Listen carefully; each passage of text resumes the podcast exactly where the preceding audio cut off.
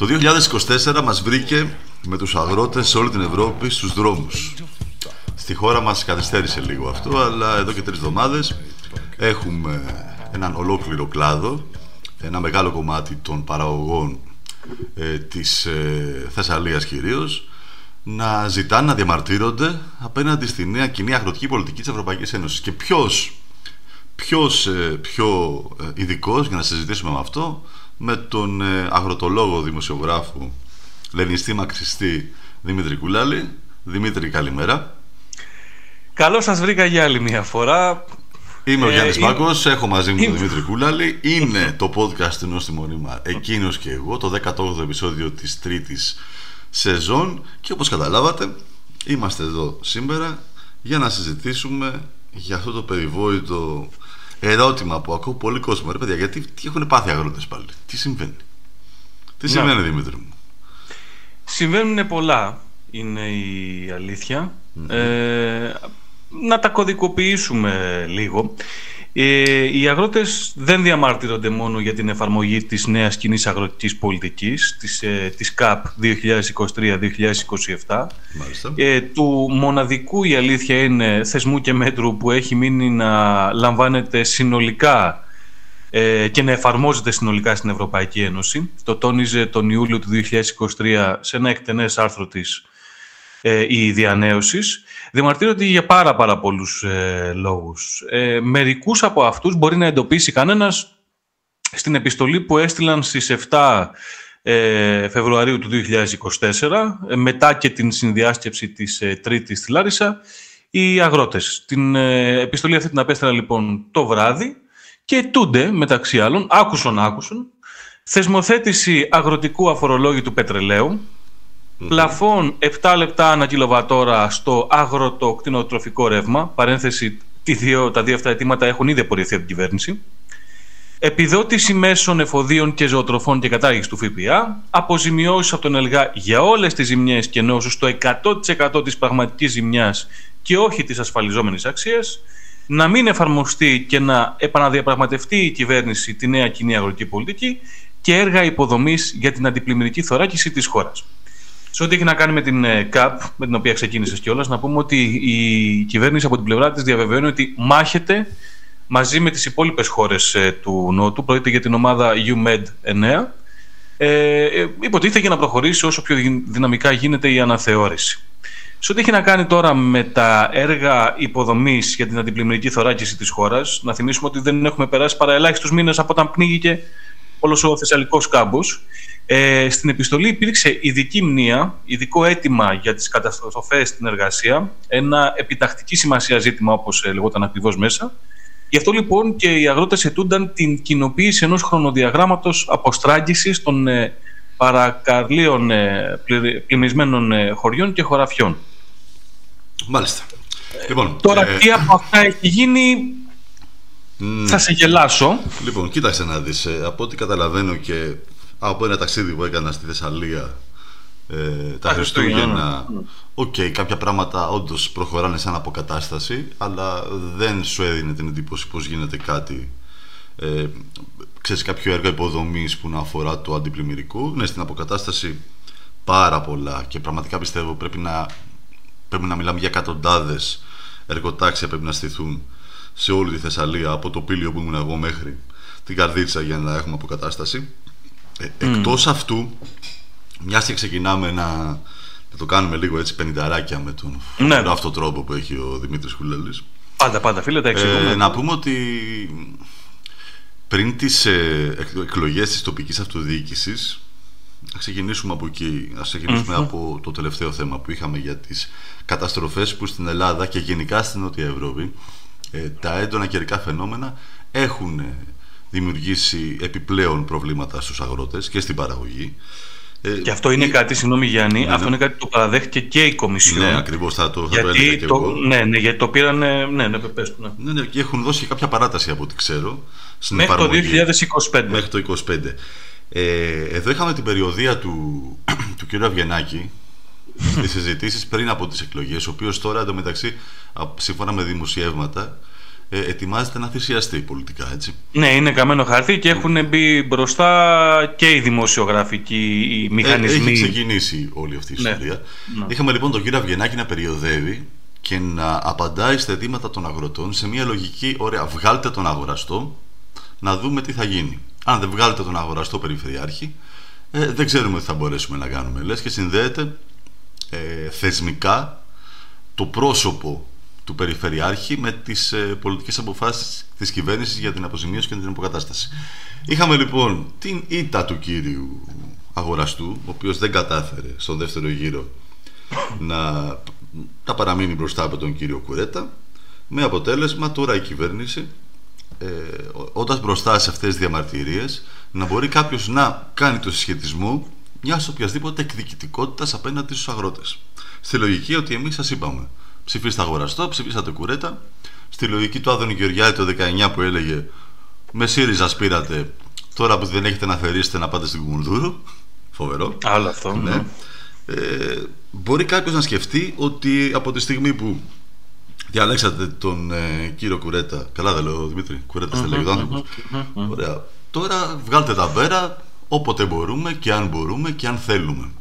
Αυτό εσένα σου, σου ακούγεται, το ακούς ας πούμε αυτό σαν, σαν ένα κομμάτι λίγο που χρωματίζει την ε, στρατηγική της κυβέρνησης.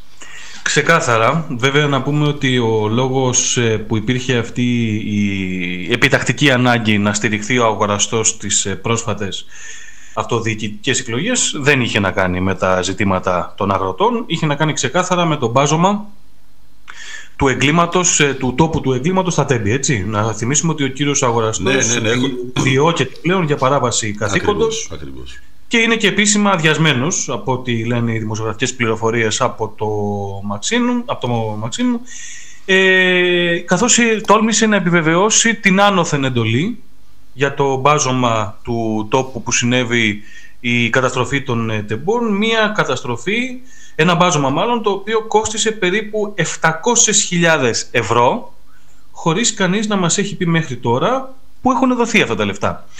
Ε, οπότε καταλαβαίνουμε ότι ήταν άλλοι λόγοι στο πλαίσιο της γενικότερης συγκάλυψης των πολιτικών ευθυνών, των ποινικών ενδεχομένως ευθυνών που υπάρχουν για το έγκλημα στα, στα Τέμπη, Ε, αυτό το εκβιαστικό δίλημμα που τέθηκε προεκλογικά και από τον κύριο Αυγενάκη αλλά και από άλλους στην ε, κυβέρνηση, έτσι, mm-hmm. για να το έχουμε σαν σφαιρικό, σε, σε ένα σφαιρικό πλαίσιο.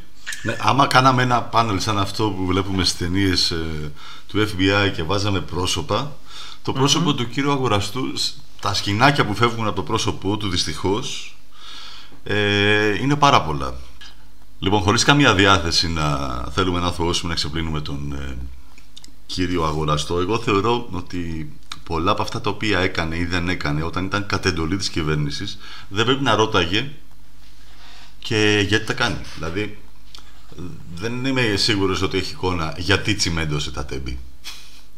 Mm. Κάτα ένα τηλέφωνο, βρες, βρες κάποιον, πώς πήρε ο άλλος, δεν του εξήγησε καν ότι ο Ηλίας θέλει να ρίξει το μαγαζί. Ναι, Ηλία ρίχτω. Ε, ο, ότι ναι, ο Μάκης θέλει να ρίξει το μαγαζί. Όχι.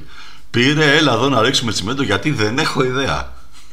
Έλα τώρα και θα σου πω. Δεν πρέπει κανείς να του έχει πει τίποτα. Πρόβλημά του. Επιλογή του. Ναι. Επιλογή του τώρα, όταν ακουμπάς όλη σου τη ζωή και όλη σου την πολιτική θητεία πάνω σε μικροπολιτική και στην στήριξη ενός κόμματος, το οποίος αποδεδειγμένα ακόμα και από θεσμούς που εγώ δεν έχω και ιδιαίτερη πίστη, όπως το Ευρωπαϊκό Κοινοβούλιο που χθες καταδίκασε την Ελλάδα με ένα ψήφισμα για την διαφθορά, για τις υποκλοπές, για το τι γίνεται εδώ, για το κράτος δικαίου στο σύνολό του.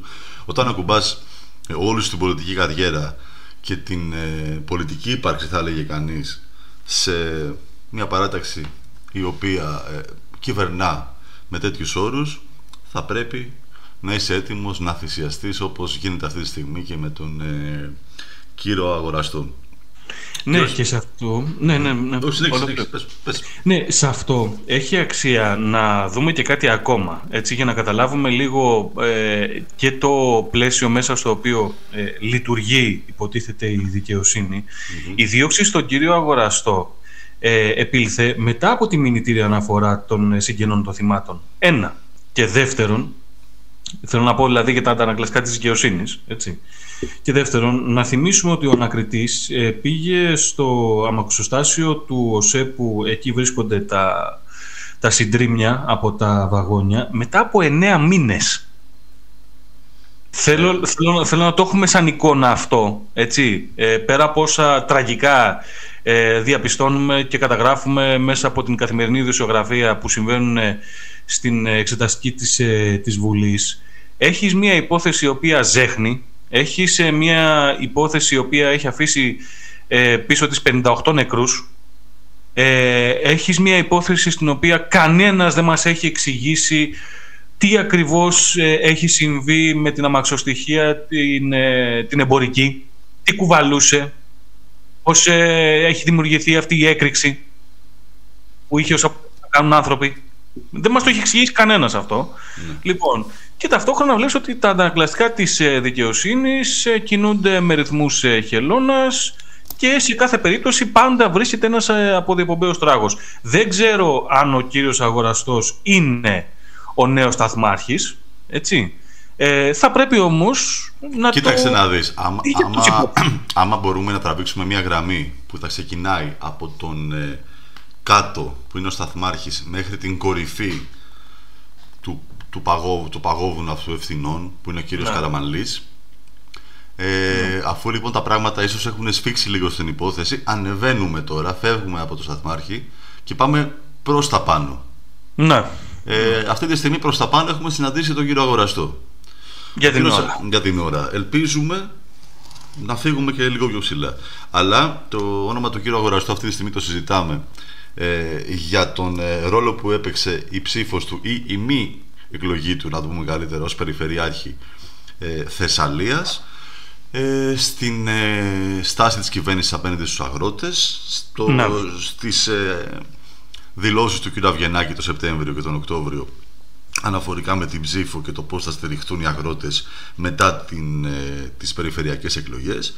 Mm. Και έχουμε φτάσει σήμερα να έχουμε τους αγρότες στους δρόμους με πάρα πάρα πολλούς προβληματισμούς που δεν αφορούν μόνο ε, ζητήματα που έρχονται να αντιμετωπίσουν, και όλοι θεωρούν ότι κάποιοι κανόνες έρχονται να, να μπουν για να, για να ουσιαστικά να έρθει πιο μπροστά η πολύ μεγάλη γεωργική βιομηχανία που στείνεται στον τόπο, με αγορά mm. χιλιάδων στρεμμάτων, και να φύγουμε από το μοντέλο της, του αγρότη, του ιδιώτη αγρότη με τα στρέμματα που καλλιεργεί και, mm.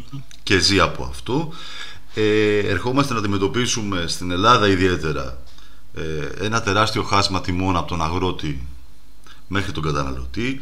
οκτώ με δέκα φορές πάνω. οκτώ με δέκα φορές πάνω. Mm. Έχουμε τους αγρότες να ζητάνε πλαφόν και η κυβέρνηση να τους λέει ότι. Πλαφόν εννοώ στις ε, τιμές που θα μπορούν να πουλήσουν μετά οι, τα σούπερ μάρκετ, τα μανάβικα yeah. κτλ. Τα, τα προϊόντα mm. τους. Η κυβέρνηση τους απαντά ότι δεν μπορεί να κάνει τέτοιο, γιατί αντιβαίνει τις αρχές της ελεύθερης αγοράς, και την ίδια στιγμή το έχει κάνει ε, στην ενέργεια, για παράδειγμα, όπου αποζημιώνει mm.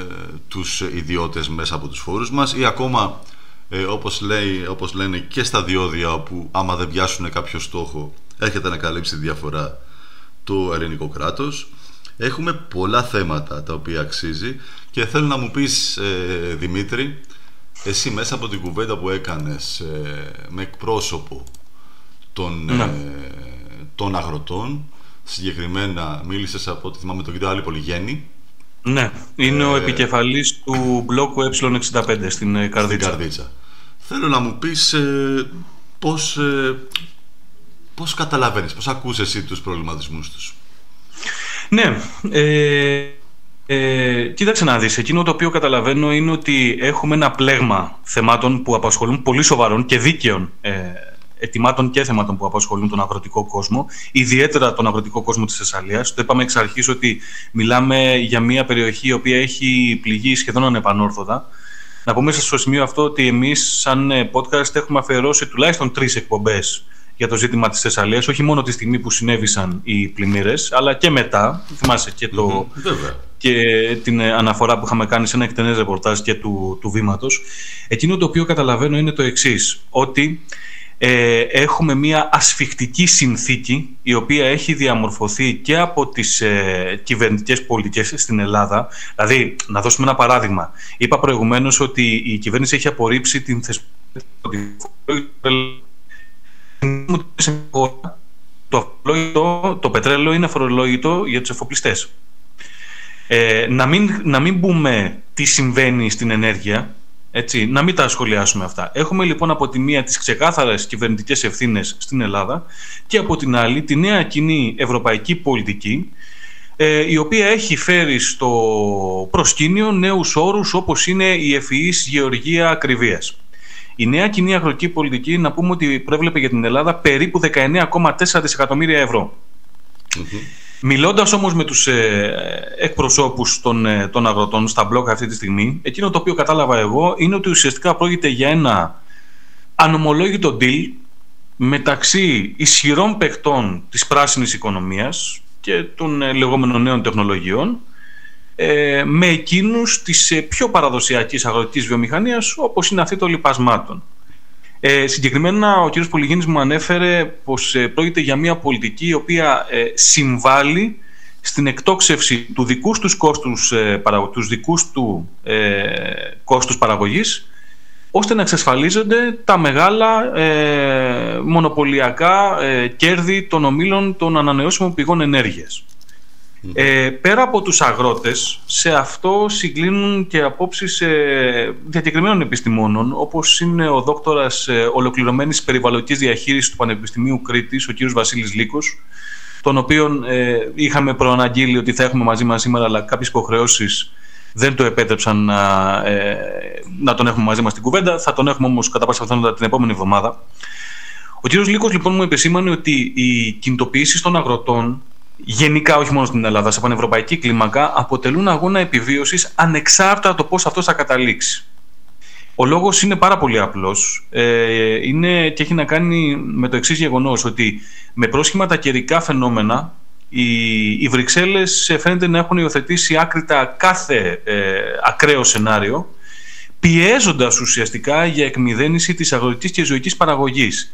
Σε αυτό το σημείο να πούμε ότι ε, οι, Γάλλοι, οι Γάλλοι αγρότες, που είδαμε τις ε, εικόνες ε, οι οποίες ε, δεν μπορούν να περάσουν απαρατήρητες, με τους ε, τεράστιους όγκους ε, σανό να έχουν φόντο τον πύργο του Άιφελ τις προηγούμενες ημέρες, έλεγαν ότι πάρα πολύ απλά μας έχετε τεράστιες τιμές στη δική μας παραγωγή, στην παραγωγή γάλακτος, γάλακτος ας πούμε, την ίδια στιγμή που εισάγεται, γίνεται εισαγωγή ε, σκόνη γάλακτος από την, ε, από την Αργεντινή με πολύ λιγότερο κόστος από ό,τι επιβάλλεται σε εμάς. Ναι.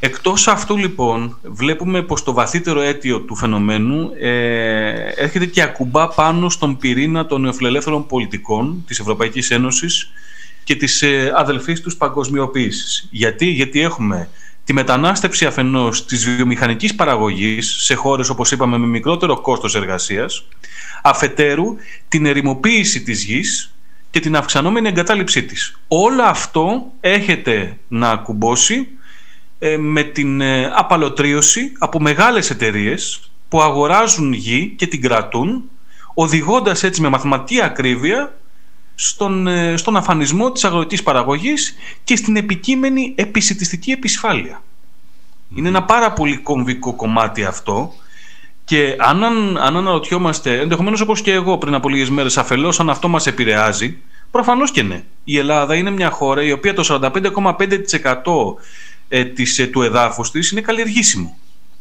Στη μεγάλη λοιπόν εικόνα, εκείνο το οποίο μου μετέφερε και ο κύριος Λύκος, είναι ότι ουσιαστικά πρόκειται για ένα σχέδιο υποανάπτυξης και ερημοποίησης της ε, υπαίθρου ε, προς όφελος των ε, big farms. Και ο άνθρωπος μου το έδεσε ακόμα περισσότερο, γιατί ε, μου είπε ότι μέσα σε αυτό το πλαίσιο εντάσσεται και ο έλεγχος του νερού, η ιδιωτικοποίησή του. Να θυμίσουμε ότι η ΡΑΕ έγινε ΡΑΕΗ πριν από λίγο καιρό, έτσι. Μέσα λοιπόν από το δίθεν ενιαίο της διαχείρισης υδάτων αναπεριφέρεια, με ΣΔΙΤ φυσικά, το οποίο θα έχει λογισμικό, άρα και θα ελέγχει και το ποιος και το πώς και το πόσο και για ποιες καλλιέργειες θα χρησιμοποιείται το νερό. Όλα αυτά λοιπόν συντείνουν στην, εξαφα... στην εξαφάνιση προς όφελος των Big Farms και της βιομηχανοποιημένης τροφής του ιδιώτη αγρότη, όπως είπες προηγουμένως, σε μια κατάσταση η οποία θα ελέγχεται από μεγάλες πολυεθνικές αλυσίδες τροφίμων. Μάλιστα.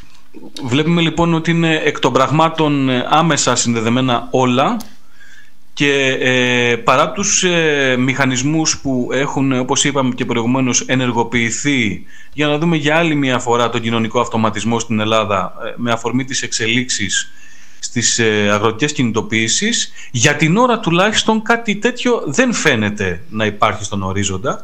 Ε, να θυμίσουμε ότι στην Κρήτη πριν από λίγες μέρες είχαμε την κοινή εμφάνιση των αγροτών με τους υγειονομικούς των Χανίων, οι οποίοι παραβρέθηκαν σε εκδηλώσεις των τελευταίων για την ενίσχυση του, του ΕΣΥ. Mm-hmm. Ίδιες εικόνες είδαμε και σε πόλεις της Γαλλίας, έτσι, όπου ε, τη στιγμή ας πούμε, που οι Γάλλοι αγρότες έμπαιναν στη Μασσαλία ή στον Μπορντό, ε, οι κάτοικοι των συγκεκριμένων περιοχών είχαν βγει να τους υποδεχτούν με χειροκροτήματα. Το ίδιο συνέβη και στη Βαρκελόνη, ενώ σε, περιοχές, σε άλλες περιοχές της Γαλλίας είχαμε την κοινή κάθοδο των αγροτών και των επαγγελματιών οδηγών ταξί, οι οποίοι με τη σειρά τους διεκδικούσαν χαμηλότερες τιμές στα καύσιμα.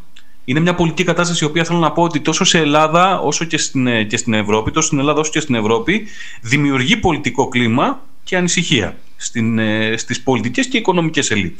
Mm-hmm. Ωραία, τώρα αν προσπαθήσουμε να το βάλουμε έτσι σε τίτλους, no. ε, ποιοι θεωρείς ότι θα ήταν οι, οι σημαντικότεροι λόγοι που θα μπορούσαμε να, να επιλέξουμε, για τους οποίους είναι στους δρόμους οι αγρότες, όχι μόνο στην Ελλάδα αλλά και στην Ευρωπαϊκή Ένωση? Ωραία, η νέα ΚΑΠ, mm-hmm. σίγουρα. Ωραία. Ε, το μέλλον που διαμορφώνεται μέσω αυτής ε, για την αγροτική πολιτική και την ε, επισυ, επισυτιστική ασφάλεια της χώρας και της Ευρώπης, της Υπήρου γενικότερα. Δεύτερον, το κόστος παραγωγής. Τρίτον, η ενέργεια. Τέταρτο, και σε ό,τι έχει να κάνει με τα καθημάς, φυσικά η μεγάλη καταστροφή στη Θεσσαλία. Μάλιστα. Αυτοί είναι οι πέντε πυλώνες. Άκουσα, διάβαζα σήμερα στο, νωρίτερα στο εν τζι αρ τον κύριο Αυγενάκη να δηλώνει ότι πρέπει να αναθεωρήσουμε κάποια ε, σημεία της, ε, των πολιτικών μας. Θεω, εσύ έτσι εμπειρικά, όσο παρακολουθείς το θέμα, θεωρείς ότι θα, θα, γίνει πίσω, θα κάνει πίσω η Ευρωπαϊκή Ένωση σε κάποια από αυτά τα ζητήματα, ή σε αυτά που αφορούν εκείνοι? Και σε δεύτερη φάση, η ελληνική κυβέρνηση, υπάρχει περίπτωση στη λογική του να... να της πρωθυπουργικής παρέμβασης, με παρέμβαση Μητσοτάκη, να δώσει κάποια από αυτά τα οποία ζητούν οι αγρότες? Κοίταξε, στο, στο πεδίο της Ευρωπαϊκής Ένωσης δεν μπορώ να το γνωρίζω και να το πω με ακρίβεια αυτό, ε, παρά το γεγονός ότι ε, όπως φαίνεται και είπα και προηγουμένως, διαμορφώνεται ένα συγκεκριμένο πολιτικό κλίμα. Σίγουρα για την ώρα η αναστολή που υπήρξε στα μέτρα που αφορούν την αγρανάπαυση ε, είναι ένα πρώτο βήμα. Ε, ταυτόχρονα όμως θα πρέπει να λάβουμε υπόψη ότι παρά το γεγονός ότι υπάρχει και ένα τέτοιο μέτρο που ήταν ένα από τα βασικά αιτήματα, ρε παιδί μου, θα λέγαμε, ε, των αγροτών σε πολλές περιπτώσεις στην Ευρώπη, δεν φαίνεται να τους καθησυχάζει. Οπότε, ναι, γιατί όχι, με δεδομένο ότι έχουμε και ευρωεκλογές ε, εντός ολίγου και υπάρχει και η απειλή ε, του δυναμώματος της άκρας δεξιάς σε πολύ σημαντικές χώρες, όπως είναι η Γερμανία, έτσι, όπως είναι ε, η Ιταλία, όπως είναι η, η Γαλλία. Θα μπορούσαμε ενδεχομένως, ε, όχι να το πάρουν πίσω, να μιλήσουμε για έναν χρονικό επαναπροσδιορισμό. Mm-hmm. Ξέρεις, αυτή είναι αυτές, αυτή η ελιγμή, ρε παιδί μου, που γίνονται. Εντάξει, δεν θα το κάνουμε τώρα, γιατί προφανώς μιλάμε εδώ πέρα, Γιάννη, για μακρόπνοους σχεδιασμούς και θα πρέπει να πούμε ότι η συγκεκριμένη κοινή αγροτική πολιτική έχει αναθεωρηθεί για να έρθει στη μορφή που ήρθε τώρα. Ήταν άλλη η, η πολιτική που είχαμε, ε, που είχε χαρακτεί, αν θυμάμαι καλά, από το δύο χιλιάδες δεκατρία μέχρι και το δύο χιλιάδες είκοσι επτά, και άλλη αυτή που έχουμε πλέον. Έτσι, δηλαδή ε, ελήφθησαν υπόψη και οι εξελίξεις της πανδημίας και οι εξελίξεις του πολέμου ε, στην ε, Ουκρανία για να έχουμε την, ε, τη νέα της εκδοχή.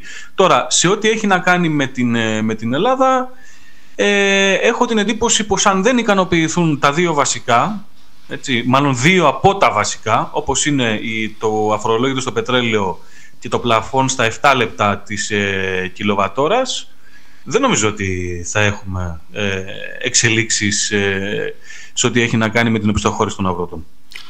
Μάλιστα. Εγώ αυτό καταλαβαίνω, γιατί ειδικά στη Θεσσαλία, από ένα σημείο και έπειτα, είναι πραγματικά ζήτημα επιβίωσης. Οι άνθρωποι μου είπαν ότι ε, έχουμε δύο επιλογές: ή αλλάζουμε προς ανατολισμό και εγκαταλείπουμε τα χωράφια μας και τα σπίτια μας, ή ικανοποιούνται και ξαναγυρίζουμε στις δουλειές μας και στη ζωή μας. Ή φεύγουμε από τη χώρα, ας πούμε. Ναι, δε, δε, δηλαδή όταν τους ρώτησα ε, εάν υπάρχει σκέψη ε, για εσωτερική μετανάστευση, αρκετοί μου απάντησαν ναι. Είναι τέτοιο το μέγεθος της απελπισίας, έτσι. Μάλιστα. Αυτά. Μάλιστα, Δημήτρη μου. Ήταν λοιπόν το δέκατο όγδοο επεισόδιο της τρίτης σεζόν της, του podcast, μάλλον εκείνος και εγώ από τον Νόστιμον ήμαρ. Μας ακούτε, μας ακολουθείτε σε όλες τις πλατφόρμες που ακούτε τα αγαπημένα σας podcast, Spotify, Google Podcast, Apple Pods και όπου αλλού ε, ακολουθείτε και μάλλον ακούτε τα podcast. Ε, ήμουν ο Γιάννης Μπάκος, είχα μαζί μου τον κύριο Δημήτρη Κουλάλη, με τον οποίο μιλήσαμε για την ε, νέα ΚΑΠ και τους αγώνες των αγροτών στην Ελλάδα και βέβαια και στην υπόλοιπη Ευρώπη. Ε, συζητήσαμε λοιπόν για τους ε, πράσινους κανόνες, για τον αγώνα επιβίωσης των αγροτών, για τις αποζημιώσεις από καταστάσεις, για το χάσμα τιμών, για το ποιοι είναι πραγματικά οι λόγοι για τους οποίους φωνάζουν οι αγρότες. Την επόμενη, επόμενη εβδομάδα θα είμαστε πάλι εδώ. Με ποιον την επόμενη εβδομάδα, Δημήτρη μου, είπαμε? Θα έχουμε μαζί μας, αν όλα πάνε καλά, τον ε, κύριο Βασίλη Λύκο, τον οποίο αναφέραμε και προηγουμένως, και ο λόγος είναι πάρα πολύ απλός. Είναι, έχει να κάνει με το γεγονός ότι το αναφέραμε έτσι και, και πριν, ότι ουσιαστικά η νέα ΚΑΠ είναι ένα ανομολόγητο deal ε, με πολύ μεγάλους κολοσσούς της πράσινης οικονομίας και των νέων τεχνολογιών να ανακατεύονται σε όλη αυτή την υπόθεση, ε, και ακόμα κι αν δεχτούμε ότι πρέπει να διαλέξουμε αυτή την πλευρά, ε, εμείς εδώ, ξέρεις, είχαμε και έχουμε για την ώρα μια επιχειρήση η οποία θα μπορούσε να πρωταγωνιστήσει σε αυτή την εποχή. ΛΑΡΚΟ λέγεται. ΛΑΡΚΟ. Ίσως μπορούσε. Και τη...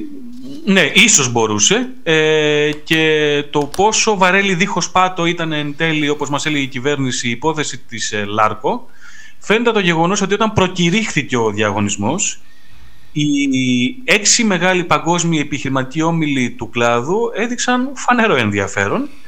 Να πούμε επίσης ότι το ξεπούλημα και η επαπειλούμενη ανεργία των ε, εργαζομένων αυτή τη στιγμή στην ε, ΛΑΡΚΟ έρχεται σε μία περίοδο που οι τιμές του νικελίου έχουν σταθεροποιηθεί στα ύψη. Αυτά θα πούμε και τα υπόλοιπα θα τα συζητήσουμε την επόμενη εβδομάδα. Ευχαριστούμε πολύ όλους και όλες σας. Τα λέμε πάλι την επόμενη εβδομάδα.